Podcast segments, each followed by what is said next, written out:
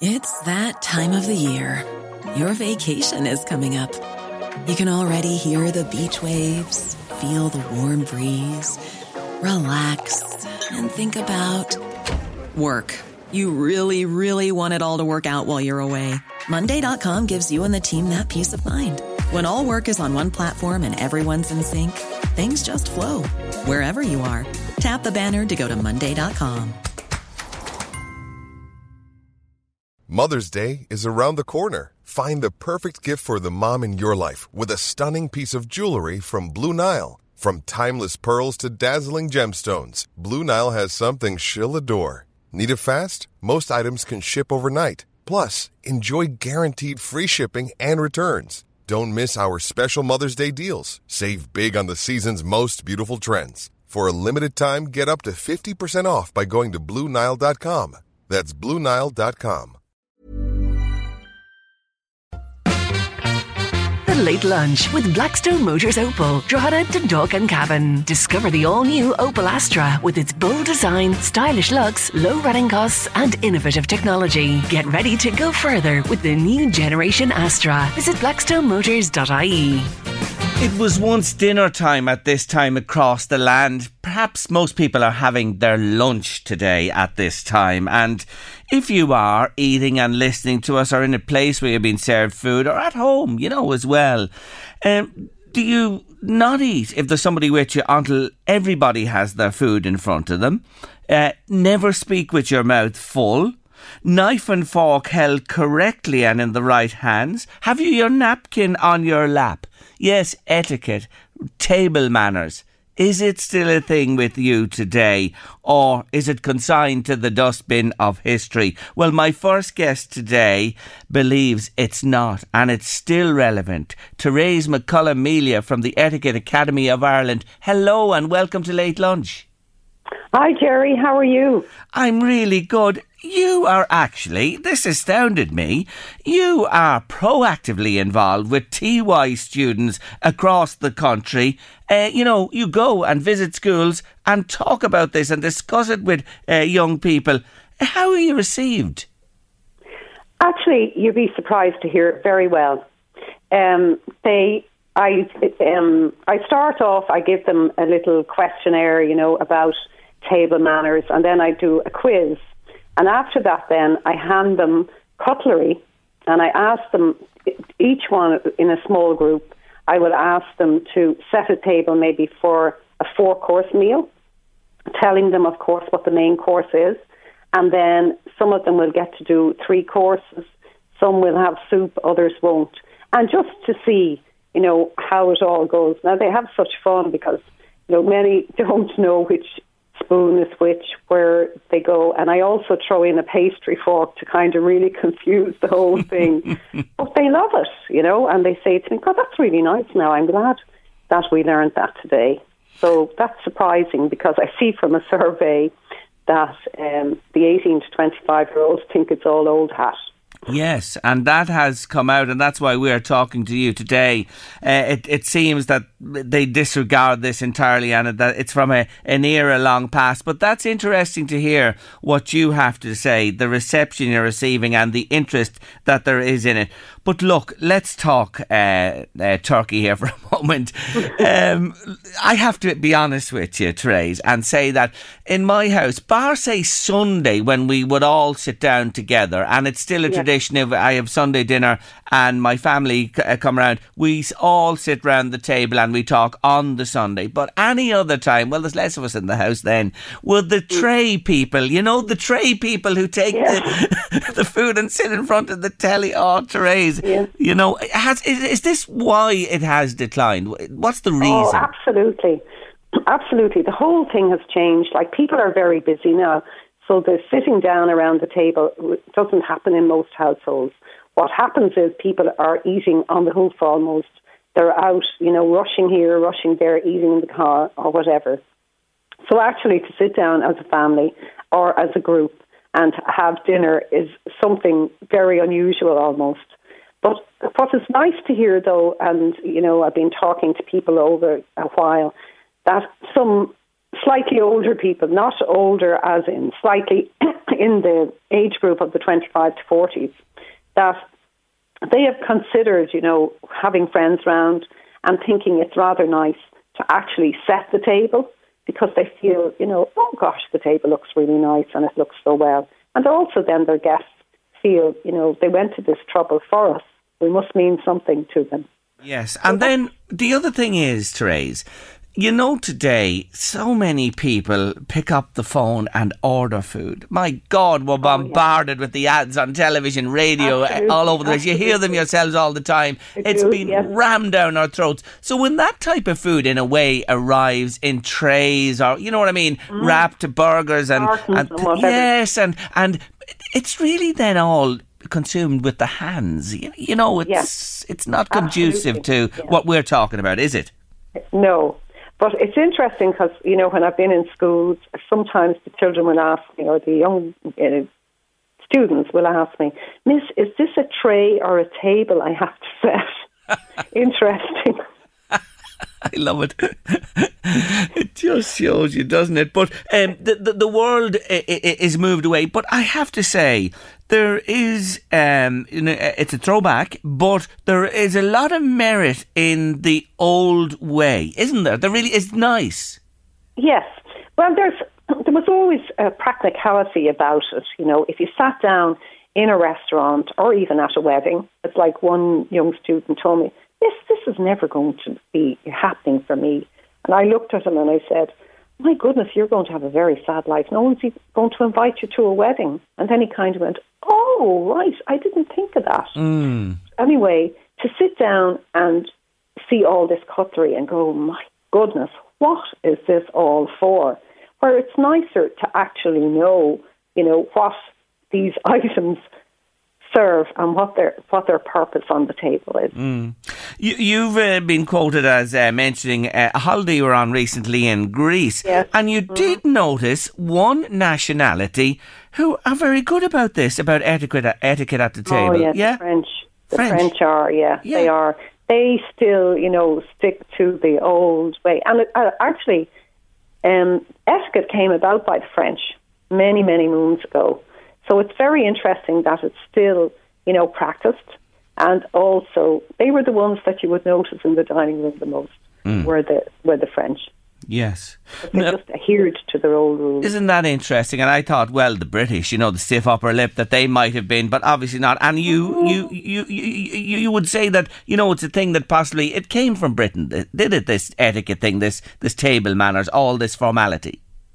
No, it started off in France. Oh, so that's what you were saying a moment ago. It's French. This came from France, not Britain. There you are. No. But people are of the opinion that it started in England.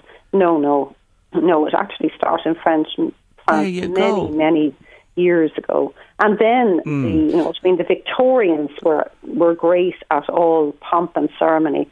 So they, you know, would be always, well, they eat an awful lot anyway. They always had 5 to 10 courses for a meal and all of that. But I just think that it's so nice. But there's another reason, Jerry, that I do it. Some large companies that come to Ireland, as part of their interview, they actually take you out to a restaurant for a meal, and they're watching to see, you know, does this person know which piece of cutlery they should be using at what time? So one case that happened over 3 years ago, I won't mention the company, but it was a male was taken out to the restaurant and he salted his dinner before he tried it.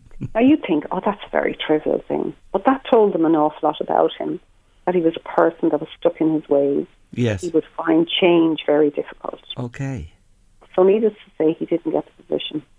Isn't that interesting? So you know the way they tell you your social media presence, if you're taken into the modern world, people and companies and recruiters are watching and they can tell a lot about you. But here's another aspect of it as well. That is really, really interesting. So it can be the difference between a yay or nay when you're looking for employment. That is really interesting. And of course, my producer Louise just had to tell me, Jerry, etiquette is a French word. Come on, duh. It is a French word, of course. But there you go. But you give me credit. Yeah, it is in our minds that it is a British thing. But here's the other thing, Therese. Today, you know, the mobile phone and the table. Oh. Where do you stand on that one? Oh, absolutely. It drives me insane. If I go to a really nice restaurant and there's some looper at a table across from me on his phone, you know, telling us all his business, I'm thinking, get a life. What is wrong with you? Put away your phone. You couldn't be that important. Yeah. It's a devil of a distraction, and it's ignorant. Absolutely. I think it is so ignorant in the company of anybody at your table that you would take a phone call or be on social media. And hey, what about this one, Therese? You know, when the meal comes up, you talk about everybody being served and not eating till we all start. You know, the people who have to take the photos and send them all across social media. What about those folk? Oh, they're the wannabes. And it drives me insane that people would say, hold on a moment, don't touch anything. I want to take a photograph. Yes. I'm thinking, sad. Very sad. And the other thing, of course, that's not acceptable. You can't anyway. You're not allowed to smoke in a restaurant here now. If you want to, you have to go out to a designated area. What about vapors? I feel the same. After all, it's what replaced the smoking. Mm. And therefore, it shouldn't be at the table. Mm.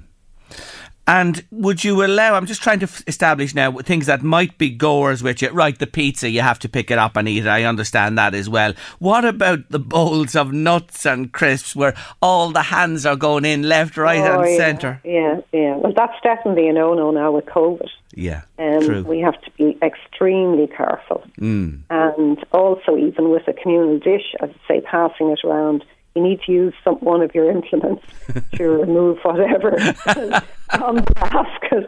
You don't need, you know, for everyone to be touching what's in the basket or whatever. No, and the nuts and crisps. And I'm really surprised, like, you still see, like, pubs or whatever, still putting them out on the tables. Mm. And I'm thinking, oh, my goodness. Where, you know, I know it would be much more expensive or whatever, but in the COVID things, it would be far better if they just do little portions for everybody. Yes. Like at the table. And that's a good suggestion. So what's the worst mistake you can make? What's the absolute no-no for Therese McCullough-Melia, who teaches this? What do you say is the number one no-no? Somebody eating their dinner with a knife. Okay. That's just no-go altogether. What about me? I have to put my hands up. I'm a devil for talking with my mouth full, Therese. That is another no-no. Because what happens is, when you're speaking, little pieces of your food is popping out of your mouth without you realise. Therese, it's my biggest fault. I'm going to work on it. I promise you today. I make you this promise that I'm going to work on that for sure. What about leaning over the table to get sauce or salt or pepper or that, rather than asking somebody to pass it over to you? No, you should really ask. And funnily enough, the real rule about if you ask somebody for salt, they should pass you the salt and the pepper together. Oh, both. Hmm. There you go. What about, you know, when you want to use the bathroom, or if you had to go and take an urgent phone call, or you wanted to do a vape or whatever, is it important to excuse yourself? Oh, absolutely. But the important phone call is your phone would, of course, be on. So when you sit down, you need to explain to the rest of the guests at the table that you're expecting a very important phone call, and you will have to excuse yourself from the table.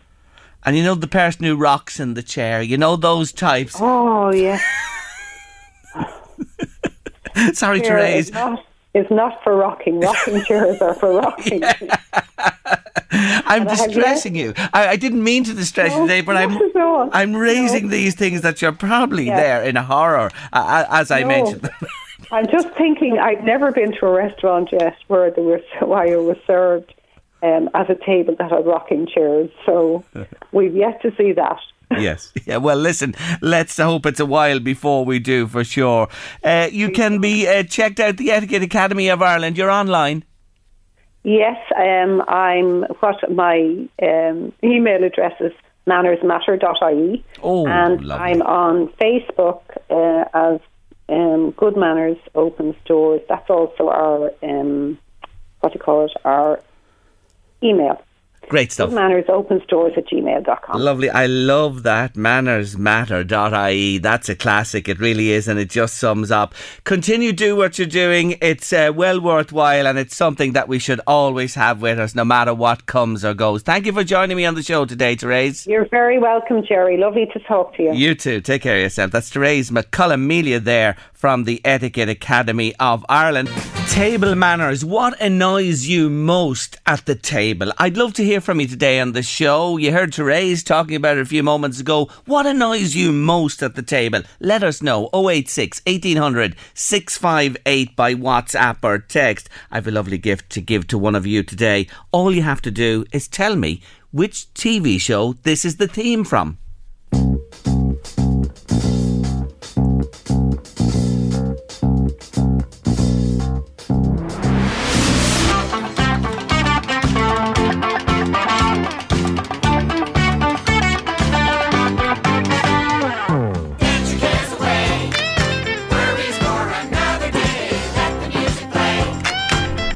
Yes, the name of the TV show that theme is from. Please to 086 1800 658 by WhatsApp or text, and we'll pick somebody for it for before the end of the show. Coming up on Late Lunch after 2, Micheál Holohan is with us. He is a forensic cleaning expert, but taking us up to top of the hour, it's Phil in It. The girl's a fool, she broke the rule, she heard a lie. This time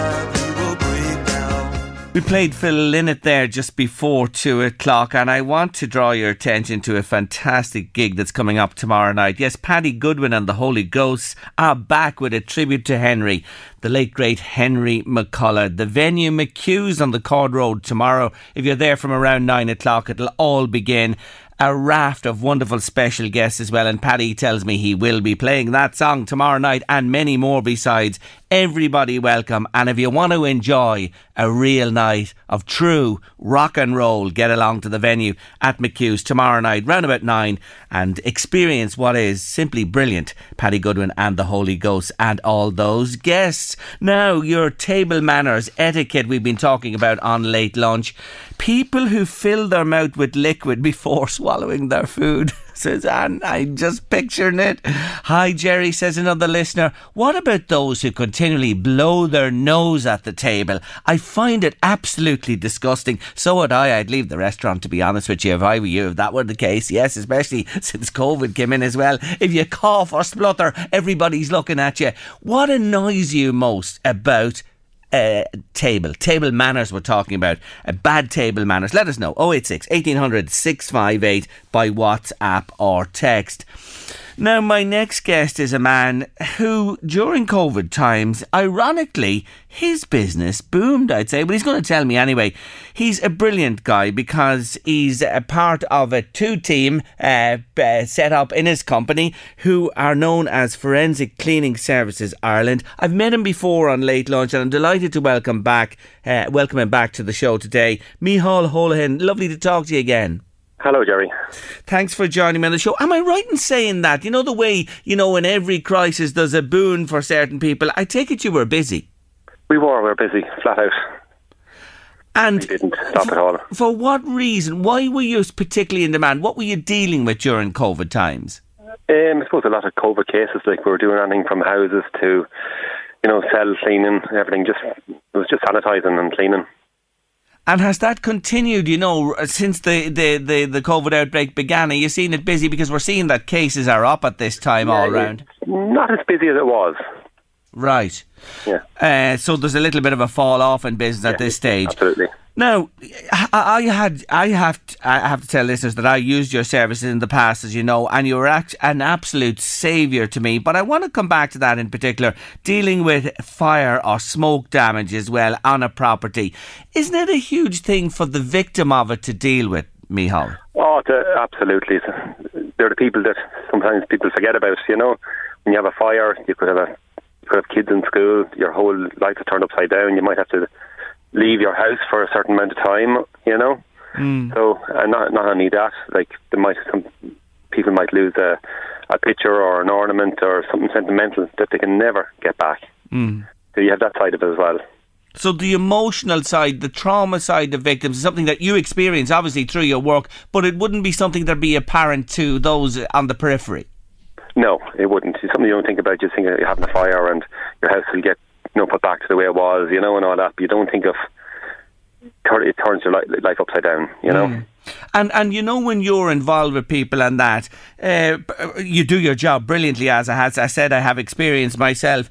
But that reassurance to say to people, listen, we can put things right, because Micheál, that is a fact, isn't it? You get in there, you guys, and when you do and work your magic, it can be restored to what it was previously and better even. Absolutely, yeah. That's and that's probably, people say to you, it'll never be the same again. Do you hear that? Yeah, sometimes you hear that, but not too often. Mm. I think people are delighted when you get in and you start working to see the progress as you go along, you know. Yeah, and fire and smoke is one thing. What about water and water damage? Sure, it's as bad nearly, isn't it? You see cases where it absolutely destroys places. Oh yeah, and walls are ripped up asunder, you know, because water gets behind everything, you know. It goes in, runs down rafters, like it soaks in the floors, furniture, everything. Mm. I was looking at what you do, and you do a range, of course, of things. The fire and smoke, water and flood. You deal with crime scenes. You were mentioned COVID as well. What's decomposition restoration? Yeah, it's where someone dies and they're there for a long time. Mm. So they're quite hard to do as well. Depends how long they're there. Yes. So I'm thinking of the couple that died in that house down in Tipperary and were there for what, I think 18 months at least. Scenes like that, you can be called to places like that and incidents like that.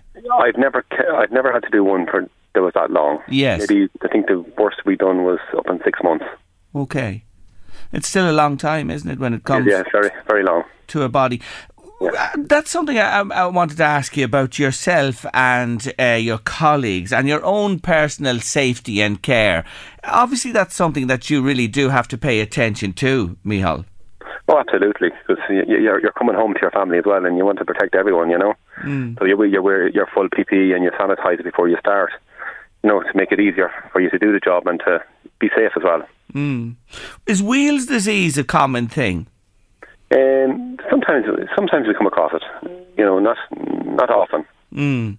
This is the disease of the pee of the rat and that somebody can get. That's another aspect. You really got to be careful, haven't you, when you're moving in situations like that? Oh, absolutely, yeah. That's why you always try to sanitise everything so well and clean it thoroughly.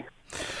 I think of a man called Mr. Trevis who was on the television many moons ago on the BBC. He became famous. He was a hoarder. He filled his house up and he couldn't get into it nearly with all the stuff. And people like yourselves came and cleared it away. And by God, within 18 months, he nearly had it full again. Is hoarding a big issue or something you come across? Absolutely. We do a lot of that. We do.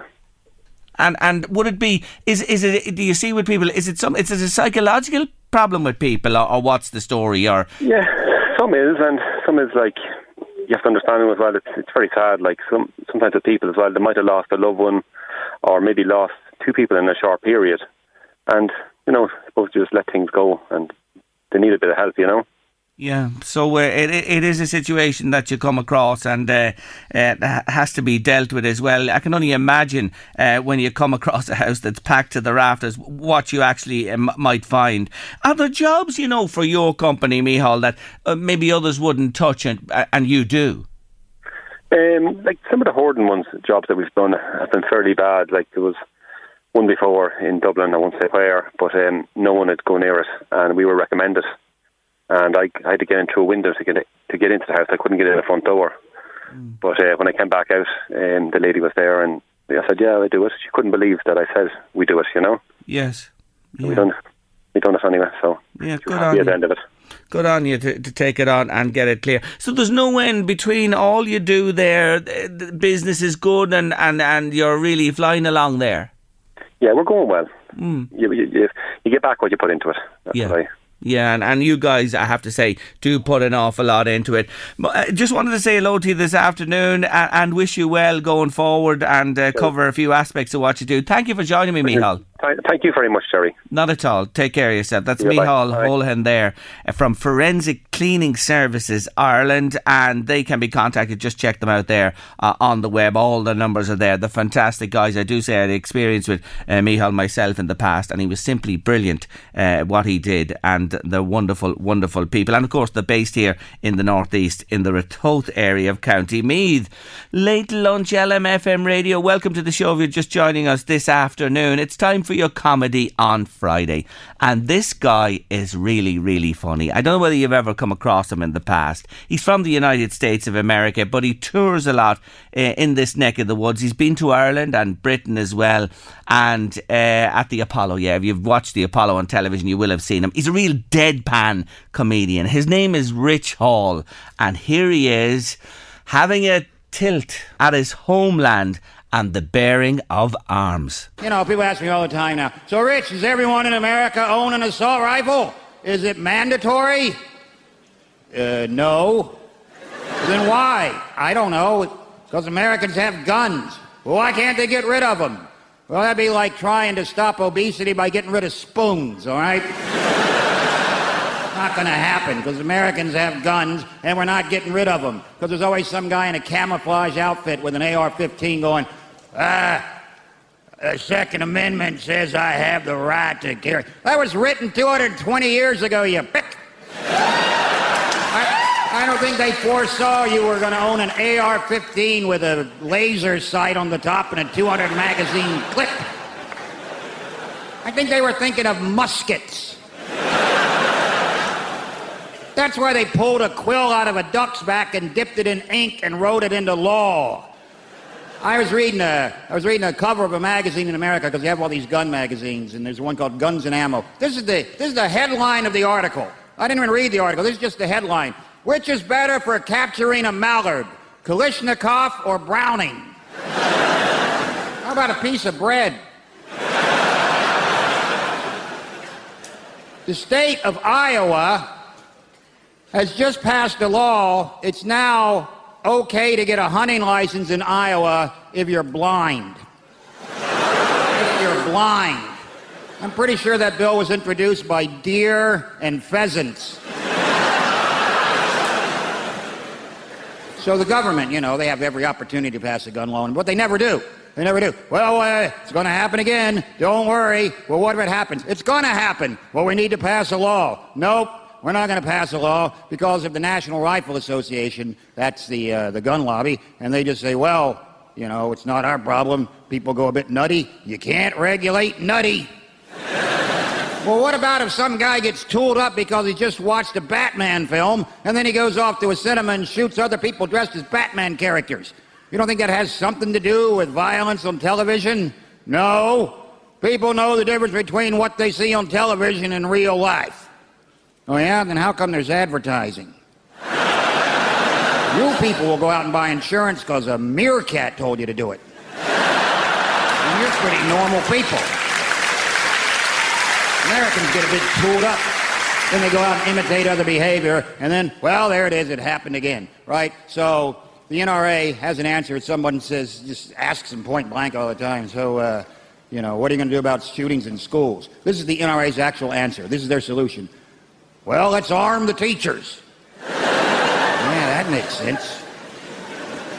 Most of us know teachers who can't even pass by a whiteboard without getting covered in ink. They're gonna give them a gun. They'll be standing in the classroom going, what the hell am I supposed to do with this? Last week they gave me blunt scissors.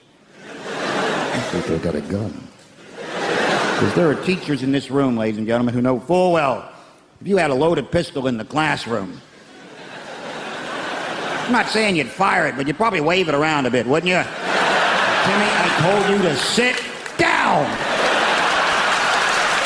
Yeah, simply brilliant, Mr. Rich Hall. Wonderful, wonderful comedian from the States, having a ping there at gun law in his homeland, and how right he is, how ironic it is to listen to those words in jest there, but the serious side of it is the killings go on in the States, and even since you heard about the last horrific one at that school, just check out the number of people who've died because of guns in the United States.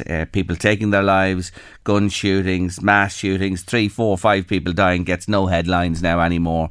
It beggars belief, doesn't it? It really does beggar belief that they won't tackle it. Anyway, that's the story, the far side of the Atlantic here in Little Old Ireland on LMFM Radio's Late Lunch. Still to come on the show today, I'm back in with Chef Tara Walker, who is rustling up another summer salad for us shortly. We have Burke's Banter, David Sheehan on Sport and more from Cat Stevens, all to come. All we need is you. Go nowhere. Sinead Burke is a brilliant observer of life, and from time to time she brings us her observations here on Late Lunch. And she's back with us today because, you see, like myself, she got you-know-what.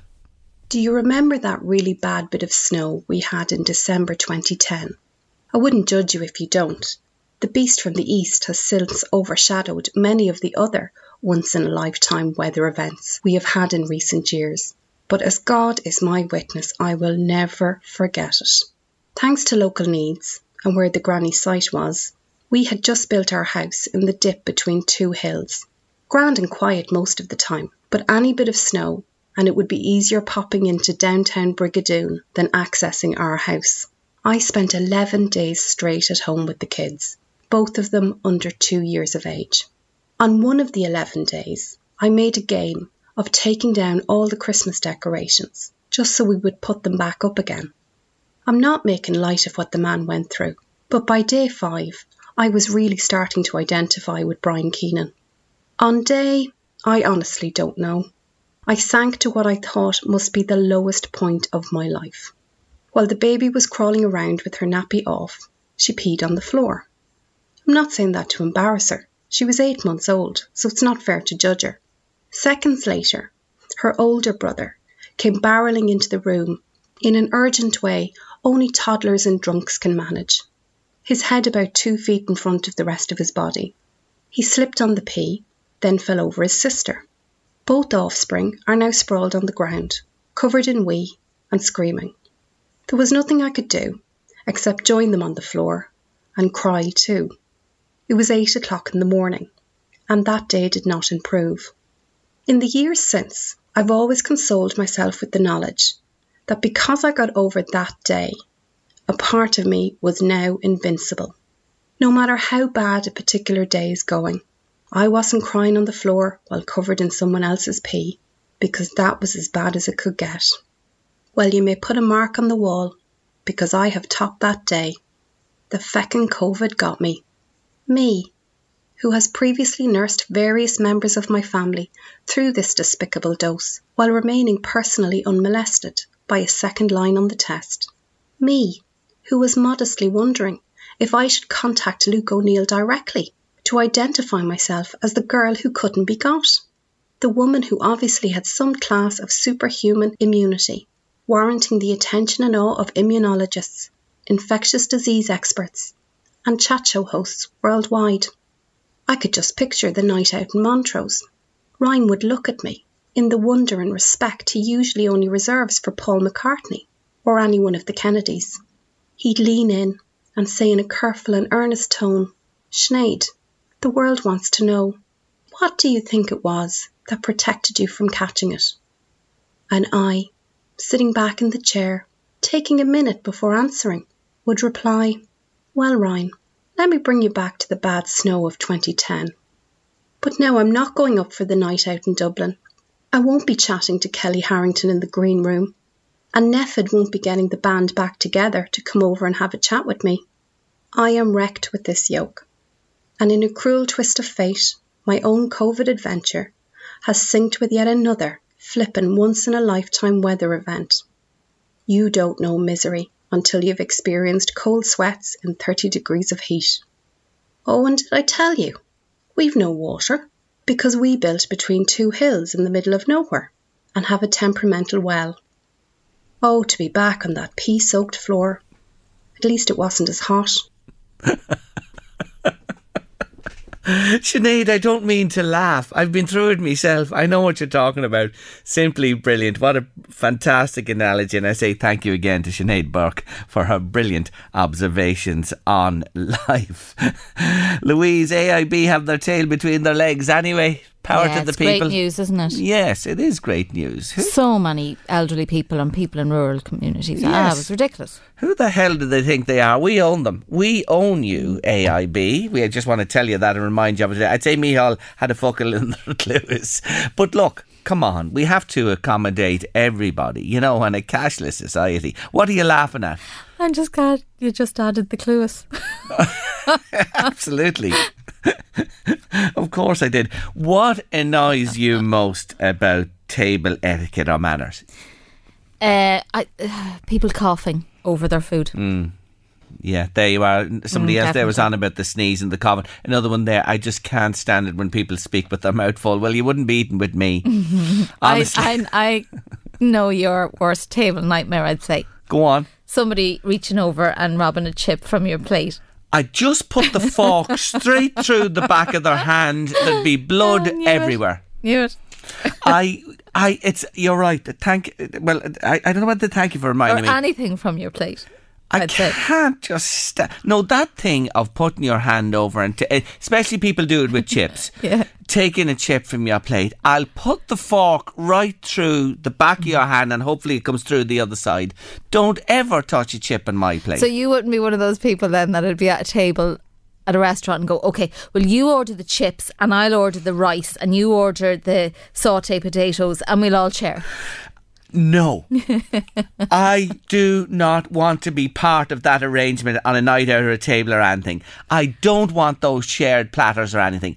I just want my own. If you want... Sit in the corner over there, Jerry. I just want my own. And if I want my mushrooms or I want my this, that, they are M-I-N-E. You get Y-O-U-R-S.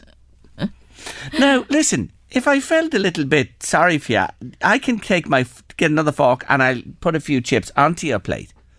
Don't ever come near my plate. Don't you ever come near my plate. Or I'll hunt you down. I'll find you. Did that woman there say something about somebody adding salt before they eat? Yes. A no-no. Yeah, no-no. Yeah. Test and doing the salt test before you... No, don't I'd do fail that completely. Like that. I'd cover mine with salt and tomato ketchup. Well, your middle name is Saxa. You love salt that much. I think everybody else's food tastes the same as mine, so I'll just cover it in salt and ketchup before I taste it. Talk about blood pressure going through the roof with too much salt. It's the first thing they tell you. Don't be taking the salt for the old system. But there you go. Anyway, thank you. There's more there for people coming about their phobias as regards people at the table with them, what they should or shouldn't do. We'll come back to it, I promise you. Anyway, we are heading shortly to join Chef Tara Walker, who rustles up another summer salad. But on the way there and taking us there, it's the wonderful Clannad. And in a lifetime, don't you ever touch my chips in a lifetime. That's all I'm saying to you. Because I'd love to go out for a meal with you and take a chip from your plate. You live to regret it. And that includes bags of chips. If we're even getting a bag of chips, stick to your own. Crisps even, Jerry. Absolutely. Never mind the chips. Don't touch anything in my lifetime. In yours. Or recognize a sign to see me through the warning sign. Burst the thunder, satisfied if the past that will not lie. For the future, you and I get blown. I say hello again to Chef Tara Walker because we're back for another episode in Summer Salads. And today I really like the look of this. It's a crunchy, spicy peanut salad, and look at the range of fresh vegetables and ingredients. Yeah, so Jerry, this is a great one for people who might want to, you know, just kind of eat a little bit more healthily day to day, because you can make a big batch of this. There's loads of nutrition in it, loads of goodness, but it will sit in the fridge happily for 2 to 3 days. So you can go back and grab a little bowl of it for your lunch. You're getting that little bit of a, you know, 3 o'clock slump. grab a little bit of this. It's a great one. You know, a lot of salads tend to kind of, they don't really last more than a day or so, and lots of them that are based on leaves, you know, you have to eat them there and then. So this is a great one for that. And we're starting with a peanut-based dressing. And this peanut butter, I must give a little shout out, is a gorgeous, freshly pulverised peanut butter from a little shop in Drogheda that I only discovered recently called My Little Jar. So you bring your own jar. Now, she will give you jars if you need jars, and you can buy them. And there's a machine there that pulverises the peanuts. So this peanut butter is brilliant because there's no other ingredients in it, nothing nasty. Try and avoid peanut butters that have palm oil in them. Some of the cheaper ones do. But this one has nothing in it. So it gives great flavour, and it's obviously full of protein as well. So I'm starting with my peanut butter in the bottom of my food processor. So I'm using a NutriBullet, whatever food processor you have, or you can use, of course, a little stick blender if you want, or just do it in a pasta mortar, although this is the quickest way to do it. Next up, nutritional yeast. Not something I use that often. You don't have to use it. You can buy it usually. I buy a big marigold one in the health food shop usually, and this just gives a lovely savoury flavour. So a lot of people who are vegan will use this to give that savoury depth of flavour that you might be missing without the sort of the meat juices or Worcestershire sauce or things like that. So next up, with the peanut butter and the nutritional yeast, I have a couple of cloves of garlic, I have a shallot, and I have a nice big thumb-sized piece of ginger. Then I have some apple cider vinegar. Next up then I have some sesame oil and some soy sauce, and then I'm going to add a little bit of olive oil in. And unlike a couple of weeks ago when we used a beautiful extra virgin olive oil, we're using a bog standard one here because we don't want it to fight with the other flavours here. So you can see we have a sort of, it's like a Thai sort of Far Eastern inspiration for the flavour. So we don't want an extra virgin olive oil that kind of gives it its own flavour. So we just want to use the bog standard olive oil just to bind it all together. So let's pop that in. And then next up, we have some dried chilli flakes. Always handy to have them in the store cupboard. Absolutely. I have them on my shelf here and I'm always grabbing them. And it's not necessarily that I want something to be spicy, but just gives a nice little balance to things. God, there's a fantastic kit of ingredients in there already, isn't there? There is. And now, to be fair, it is definitely, like there's quite a lot in it. To be fair, if you see the list, you might be thinking, God, there's an awful lot in that. But actually, since you can get 2 or 3 days out of this salad, I think it's well worth doing. And actually, the dressing will last even longer. So sometimes I make this salad, but I don't actually use all of the dressing, and then I have the dressing a few days later again. I was just waiting for this all year. When it comes out, I know it's summertime. Explain what I'm talking about to the listeners. My Mexican elbow with a lemon in it. So I know everyone knows this, but I love a good squeeze of lemon just to elevate. Lemon or lime is lovely in here. And a nice squeeze from my Mexican elbow, which is such a handy way to do it. So I've everything in my NutriBullet here. And just pop the lid on, nice and tight. And let's give that a whiz up. Excuse the noise for a moment. Whiz it up a little bit longer than you might think, because you want the dressing to be loose-ish and smooth, because otherwise it won't toss through the rest of your ingredients well. And then we're just going to have a little taste for seasoning here. And I tied it so tight. I tightened it so tightly. Now, I'm just going to have a little taste now and check the balance of flavours. Now is the time to alter it before you go dressing the salad. So just dip a spoon in there. So it's quite sharp. I was obviously generous with the lemon and the vinegar, so I'm going to go and put another little bit of peanut butter in. Peanut butter in there and another little whiz. Yeah, I've put a tablespoon more of peanut butter in, so just have a taste. I want a nice kind of peanutty flavour to this. Now, there we go. You can see it's just a little bit thicker now. And it's deeper in colour, isn't it, as well? Yeah, and I didn't use my own measurements there. I just sort of free-poured, so if you use my measurements, it will be just right. I've just caught a whiff of that as you passed by. Yeah. Oh, the dressing, it's beautiful, isn't it? It's lovely. It's really, really good. Let's get assembling our salad. So I have almost like, you could almost call it a rainbow salad, and I do have a recipe for a rainbow salad. There's loads of colour, loads of freshness. So I'm starting with my red and my white cabbage, which I have just sliced down as finely as I can. Shredded it really with a knife. I didn't bother using a grater or anything else because I find they go a bit watery and soggy, so I just spent the time with my knife. Then I have some carrot sticks, and again with my knife I did that. Then I have some cubed cucumber, and then some diced red pepper and some diced yellow pepper. So you can see, gorgeous big selection. And this is why it's such a great one. I mean, it is something to have for your meal, obviously, but it is a great one to have in the fridge and have leftovers for, you know, lunch al desco, as they say, or a quick little snack. When I started making this a few months ago, I was actually on crutches, so it really suited me to be able to grab a little bowl of this throughout the day if I was hungry. So you're just pouring the dressing over everything there. It's just a bowl of health there with all those vegetables. Absolutely, and I'm just dressing it very generously. So again, I think if you want to eat healthily, when I say healthily, I'm using it in inverted commas because people have all different types of notions these days of what healthy is, but this is a big bowl of salad with loads and loads of veggies in there. But I think you need to get great flavour because you won't stick with it and you won't feel satisfied if you haven't, you know, gotten great flavour. You'll end up reaching for the crisps or the chocolate or something, you know, if you're not satiated. I'm really looking forward to having a taste of this now because I love satay anyway. You know, satay is and peanut is something I really do like. Yeah.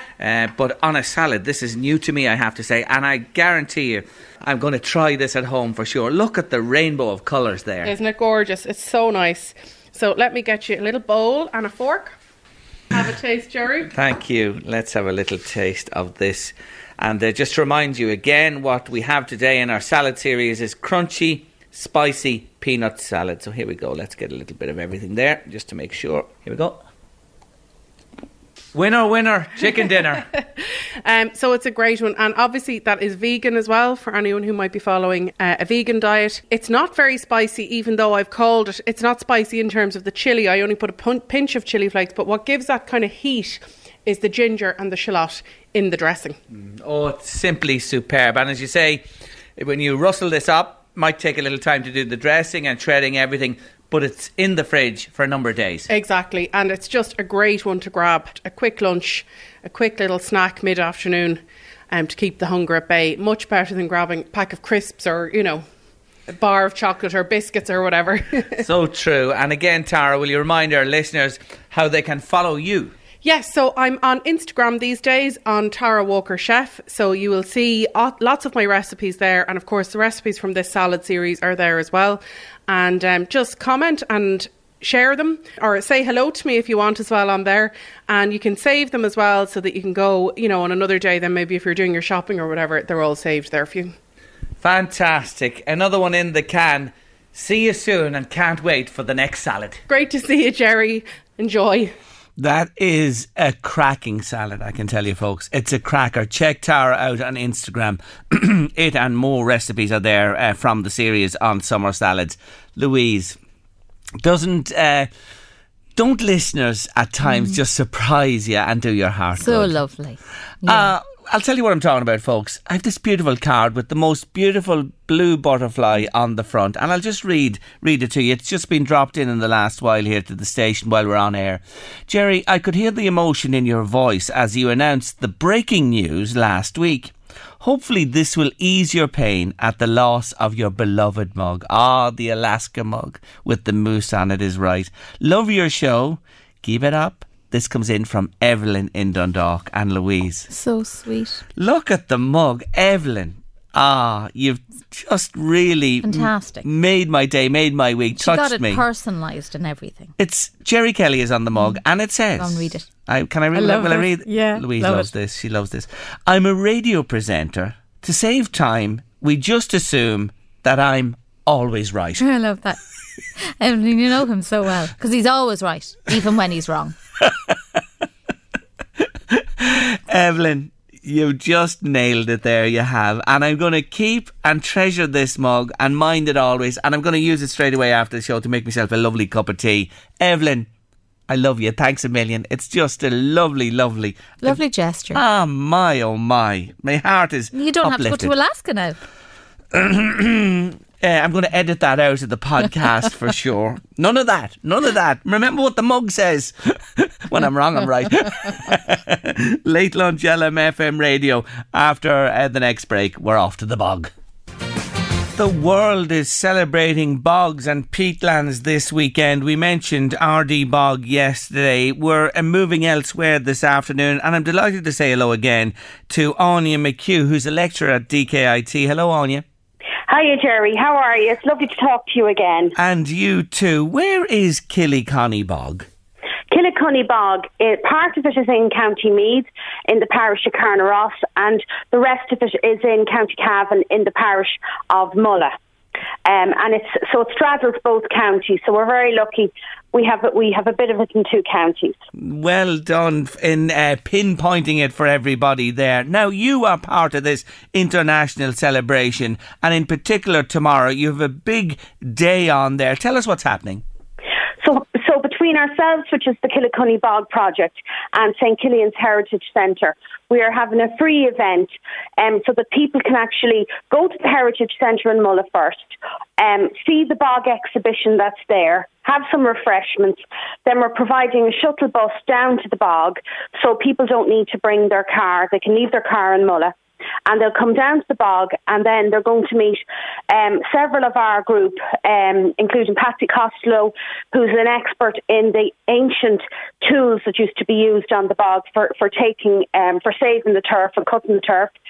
We've Jonathan Shackleton, who modestly would say he knows a bit about butterflies and moths. Yes. And also Tom Bro would also know about birds. And Sinead Fox would know about biodiversity and ecology. And we've got Nuala Madigan coming from the Irish Peatlands Conservation Council, and Nuala's going to talk about the role of climate change and how important bogs are for capturing carbon.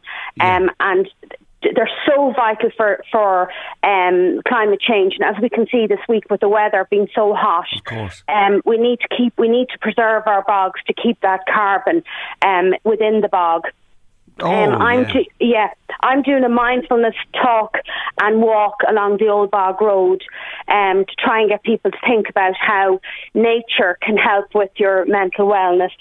And Jim Smith will be there as well. Jim was the person who highlighted the need to actually get Killyconny Bog protected as an SAC back in 1997, and so this is a free event. It's been organised between our group, Killyconny Bog, and St Cillian's Heritage Centre. So it's a big community collaboration. Yes. We want people to make sure that they're wearing appropriate footwear, because part of the bog has been re-wetted, and we are going to bring people out onto part of the bog where it's safe to actually go out. Ordinarily, we would never encourage people to go out, because if you don't have a guide with you, you could quite easily slip into a bog hole. Of course. But tomorrow we have the area cordoned off where it's safe to look and safe to walk on. There'll be tea as well down at the bog. Patsy Costello is determined now to give people tea down at the bog. So it should be a good day for all the family. We'll have some activities for children as well, where they can engage in looking at wildlife, and also with some paper-based activities for them to engage in. Oh, there's so much going on in Killyconny Bog tomorrow. So it starts at 11 o'clock, but the best thing to do is to head to St Cillian's Heritage Centre for 11 or before 11, and all the arrangements will be made from there, and people can go and enjoy it. As you say, they are wonderful resources. They're pretty unique to us here in Ireland, and tomorrow is a great day to be guided in the bog by so many brilliant people there, including yourself, Anya. Thank you for joining me today. Delighted to highlight it, and wish you well tomorrow. Thank you very much, Jerry, and thanks for your continued support of our endeavours to make it a place that people want to come and experience. So Thank you very much. Not at all. You're welcome, Anya. Nice to talk to you. Take care of yourself. Bye-bye. And there's lots happening. Check out your local bogs, because there's lots happening around the northeast and beyond. RD, it's happening on Sunday the 24th, the following day, 2 to 4, Corstown Bog, if you want to go there on the Sunday. Late lunch, LMFM Radio, my artist of the week. I have a classic from Cat Stevens, and David Sheehan is standing by to run the rule over the weekend in sport. 086 1800 658 if you'd like to get in touch with us on the show. We'll rerun the TV theme as well after 3, but news, weather and sport on the way. But before all that, it's UB40. I love this one. They say we're young and we don't know. Won't find out until we grow. Well, I don't know, baby, if that's true. But you got me, baby, I got you. Jerry, I can't abide people who put their elbows on the table while eating their food. I'd say there's a lot of people do that for sure, and have the knife and fork upside down. What bad manners, says a listener. And thank you to everybody who had their opinions on etiquette and bad table manners this afternoon. Louise, you have the TV theme there, have you, please, for us? Well, before we play it, I have to say, it's not the 70s show and it's not the Muppet Show. Let's have a listen.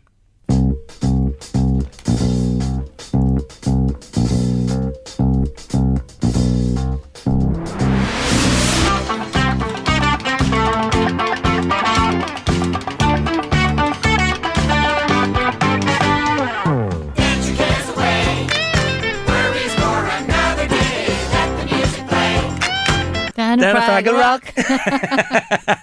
Rock. Well done, you. Yes, Fraggle Rock. Did you love it? Oh, did you love brilliant, Fraggle wasn't Rock? It was great. Yeah. It was great. It really was. And lots of people are remembering it today on Late Lunch too. Uber and the Travelling Uncle, wasn't there? Or something yes. like that. Yeah. yeah. And a real chirpy song as well. It just brings back memories and smiles all around. Fiona McManus, well done to you. You're in County Meath today. We're sending out our lovely gift from Late Lunch this afternoon just for you. And thanks to everybody who got in touch with us with the answer to that one. And we'll have another TV theme for you this time next week on the show tomorrow night. What's happening? Tell us. You're actually starting to sound like I am. The show. I'm morphing into the fella. You are. When you're talking about sending in the texts. Who's going to win? David and Ekansu, I still You're say. Staying with them, are you? Yeah, we're in the final furlong now. It finishes on the 1st of August, so about 10 days left. A lot can happen in 10 days as long as that Adam, Colton and Paige don't win it. I don't want them to win it. You know, I'd love to see Ekansu win it. I think Davide is a bit of a boy. Hopefully he'll No, they're not, because Ekansu was a bit of a boy, and you know, two of them are balancing out now. There's a pair at the minute. Yeah, there is a pair at the minute. There is. Anyway, the island rolls on. We'll keep you posted. Louise knows the Love Island stuff. She does. She says Davide and Ekansu's going to win it. Anyway, they'll probably come last now. They'll probably be voted out tonight. No, don't say that. Don't say that, please. Anyway, watch this space. My artist of the week, yes, is Cat Stevens. And bringing a story up to recent times, shall I say, in 2017 he released his 15th studio album called The Laughing Apple. I love that name, The Laughing Apple, a name for an album. And he released it under the name of Yusuf Cat Stevens, and it was nominated for a Grammy for the Best Folk Album. So you see, he still has it all. He has it for sure. In 2019 he performed in Christchurch, New Zealand at a remembrance service for all those, do you remember this, who lost their lives at the mosque in the city following a mass shooting there. He released Tea for the Tillerman 2 in September 2020 to coincide with the 50th anniversary of the original album. And just last year, he also re-recorded a new version of the classic Peace Train with 25 other musicians from around the world. Today, I want to return to the original Tea for the Tillerman album and this all-time Cat Stevens favourite. I simply love it. And I'm delighted that Cat Stevens is my artist of the week this week on your Late Lunch. It's not time to make a change. Just relax, take it easy. You're still young, that's your fault. There's so much you have to know. Find a girl, settle down. If you want, you can marry. Look at me, I am old, but I'm happy. All the times that I've cried, keeping all the things I knew inside. It's hard, but it's harder to ignore it. If they were right, I'd agree, but it's them they know. Now there's a way, and I know that I have to go away. I know I have to go. Simply brilliant Cat Stevens, bringing down the curtain of a week of his music here on Late Lunch with Father and Son. Boys Own 1995 made number 2 in the UK charts, number 1 in Ireland with a cover version of that brilliant song. And I'll have a new artist or artists of the week for you next week on Late Lunch. Final break of the day in this week, and afterwards it's David Sheehan with The Weekend in Sport. Sports journalist and presenter of Sunday Sport on LMFM Radio, David Sheehan, good afternoon again. Good afternoon, Jerry. Let's begin with the League of Ireland this evening. Dundalk taking on Finn Harps. They've beaten them twice already this year, and I'm sure the neighbours, Drogheda, will be hoping that's 3 wins out of 3. Yeah, well, exactly. A 13-point gap at the minute between Drogheda and Finn Harps. With like 13 games to go, it's getting increasingly more difficult to see Finn Harps taking their way out of this one, even though they've pulled off some miraculous recoveries in years gone by. Dundalk, for their part, of course, third in the table at the moment, a point behind Derry City, so they'll be looking to close the gap on Rovers at the top. I think a title challenge is probably a little bit beyond them at this point, but they really do need to get the win at home because, you know, it's obviously very tight there for the European places, and they're unbeaten at home all season at Oriel Park, Dundalk, so I think they've only dropped 4 points from looking at it earlier. So, yeah, you'd have to fancy them to get the win there. Finn Harps have shown no sign of a kick. In fact, it looks like UCD are actually going to pass them out at this point of the season. So, yeah, you'd have to say comfortable enough win for Dundalk there, you would imagine, hopefully anyway. Drogheda's game put back 24 hours with Shamrock Rovers in action in Europe. A sickener for them earlier on in the week when they conceded a third goal in the very last minute in Bulgaria. Rovers, you know, on the back of that journey and travel, they have a huge squad though. Like, they'll be able to field a very fine team against Drogheda tomorrow. But Drogheda themselves, David, they, by all accounts, I wasn't there, they should have beaten Bohemians last week. Yeah, well, I don't know if I'd say they should have beaten them, but it was a really close game. It was actually, for a game that was 0-0 for such a long period of time, it was really, really entertaining. Myself and Paul Crowley were both saying that afterwards, what a really good game it was, decided by a screamer from Liam Burt. But a very close game, and Drogheda were well in, and it could have nicked it themselves. But, you know, they've beaten Rovers already earlier this season, of course, at Head in the Game Park.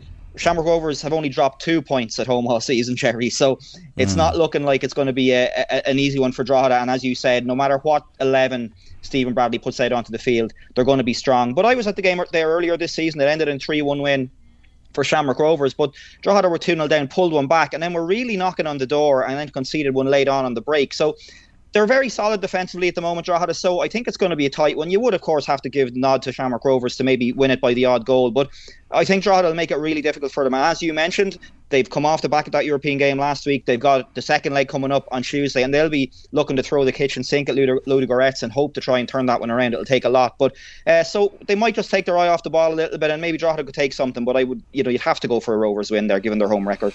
Okay, let's leave soccer and turn to GAA matters and ladies camogie, the intermediate championship, All Ireland intermediate championship semi-final, Nolan Park on Sunday. 2:00, Meath taking on Galway. What's going on here? Galway are in the senior men's final on Sunday, and the Camogie people fix this game. It doesn't make sense, does it, Dave? You took the words out of my mouth, Jerry. That was what I was going to start with. It's absolutely crazy. And there's another game on at 4. The other semi-final is on at 4 between Cork and Derry. I mean, we all know the decks are cleared for club action when the All-Ireland finals are on because everybody wants to see them. So how you can have a Galway team in any code, at any age level, playing in a game an hour and a half before the senior men take to the field in an All-Ireland final, it's absolutely beggars belief. And I don't want to get into who's to blame or point fingers, but it just shouldn't happen. It's as simple as that. It really shouldn't be happening. And it's extraordinary to me that this is happening. Again, every year there seems to be something like this cropping up. But look, we're not going to be able to change it here. The game itself, I suppose, like Meath, the Meath ladies footballers are the ones that have been getting all of the attention, and rightly so, as we know. But the Camogie team, they lost their first 3 games in the group, a relegation battle on the cards then. They then beat Wexford and Cork. They beat Kilkenny and Kildare, I should say. They lost to Derry, Wexford and Cork. And then a couple of other results went their way, and they found themselves in the quarter-final where they beat Kerry, and now they're into a semi-final. So it's been a remarkable turnaround, and I saw the management and a few of the players talking about this and what changed, and they just kept sticking to the process and kept working hard, and they got the little bit of luck to get them out of the group, and now they're in a semi-final. It's their third semi-final in the last 3 years at this grade, so they'll be really looking to go on better. I was down there, it was a year or two ago in Nolan Park when Kilkenny beat them, but up against, a fairly strong Galway side, who, by coincidence, you look at the results from Galway's campaign so far, they also played Kerry in their last group game, and they scored 2-17 against Kerry, which is exactly the same total that Meath got against Kerry in the quarterfinal. So a little bit of a quirk there in the stats. So, you know, it looks like it's going to be a close one on the basis of that.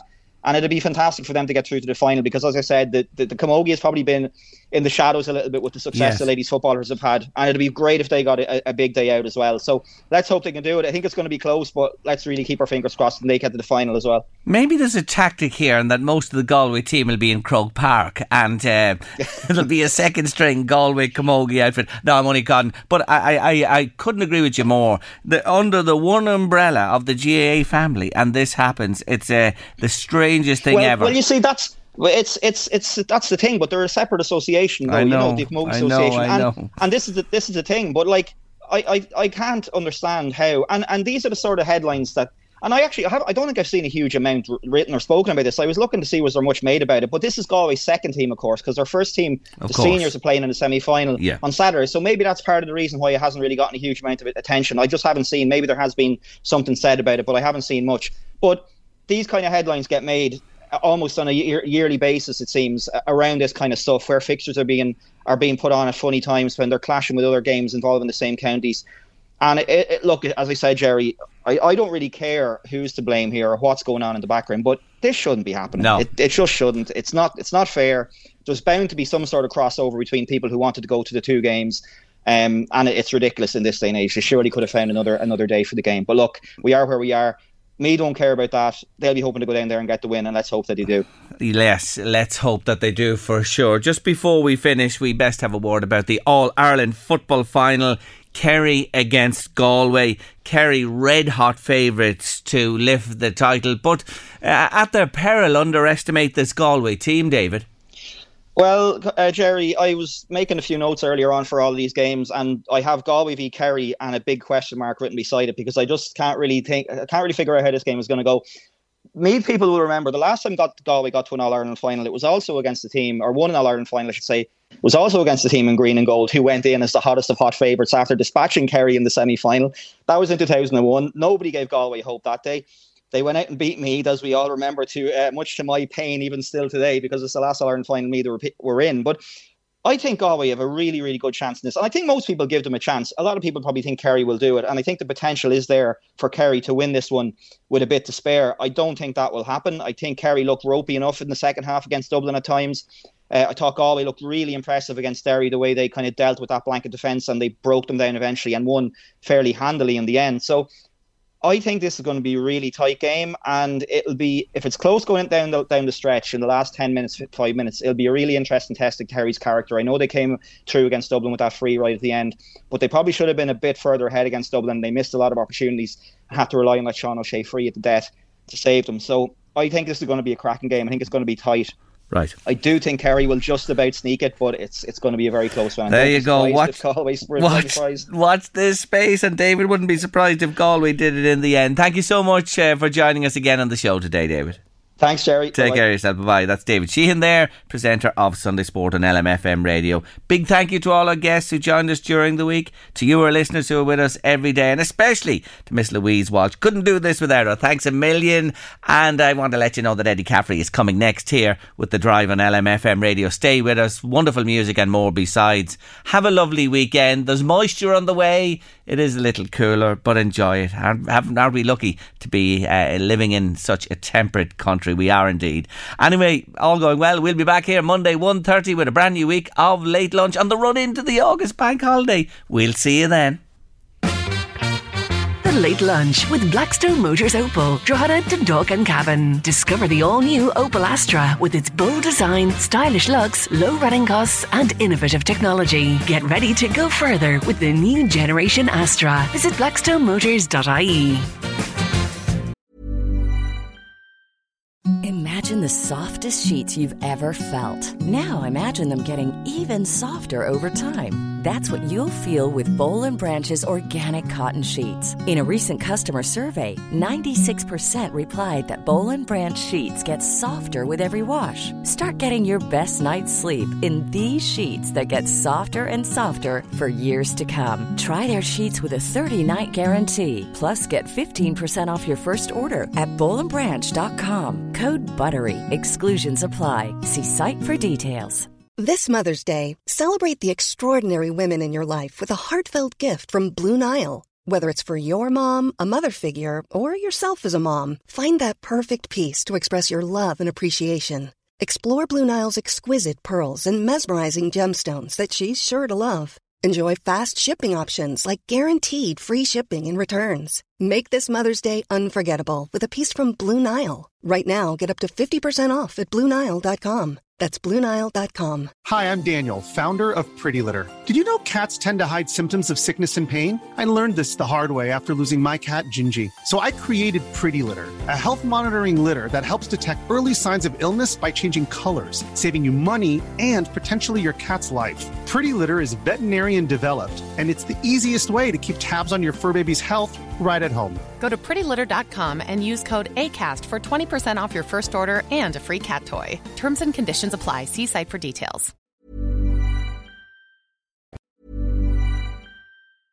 A lot can happen in the next 3 years. Like a chatbot may be your new best friend. But what won't change? Needing health insurance. United Healthcare Tri-Term Medical Plans are available for these changing times. Underwritten by Golden Rule Insurance Company, they offer budget-friendly, flexible coverage for people who are in between jobs or missed open enrollment. The plans last nearly 3 years in some states, with access to a nationwide network of doctors and hospitals. So for whatever tomorrow brings, United Healthcare Tri-Term Medical Plans may be for you. Learn more at UH1.com. Hey, it's Danny Pellegrino from Everything Iconic. Ready to upgrade your style game without blowing your budget? Check out Quince. They've got all the good stuff, shirts and polos, activewear and fine leather goods, all at 50 to 80% less than other high-end brands. And the best part? They're all about safe, ethical and responsible manufacturing. Get that luxury vibe without the luxury price tag. Hit up quince.com/upgrade for free shipping and 365-day returns on your next order. That's quince.com/upgrade.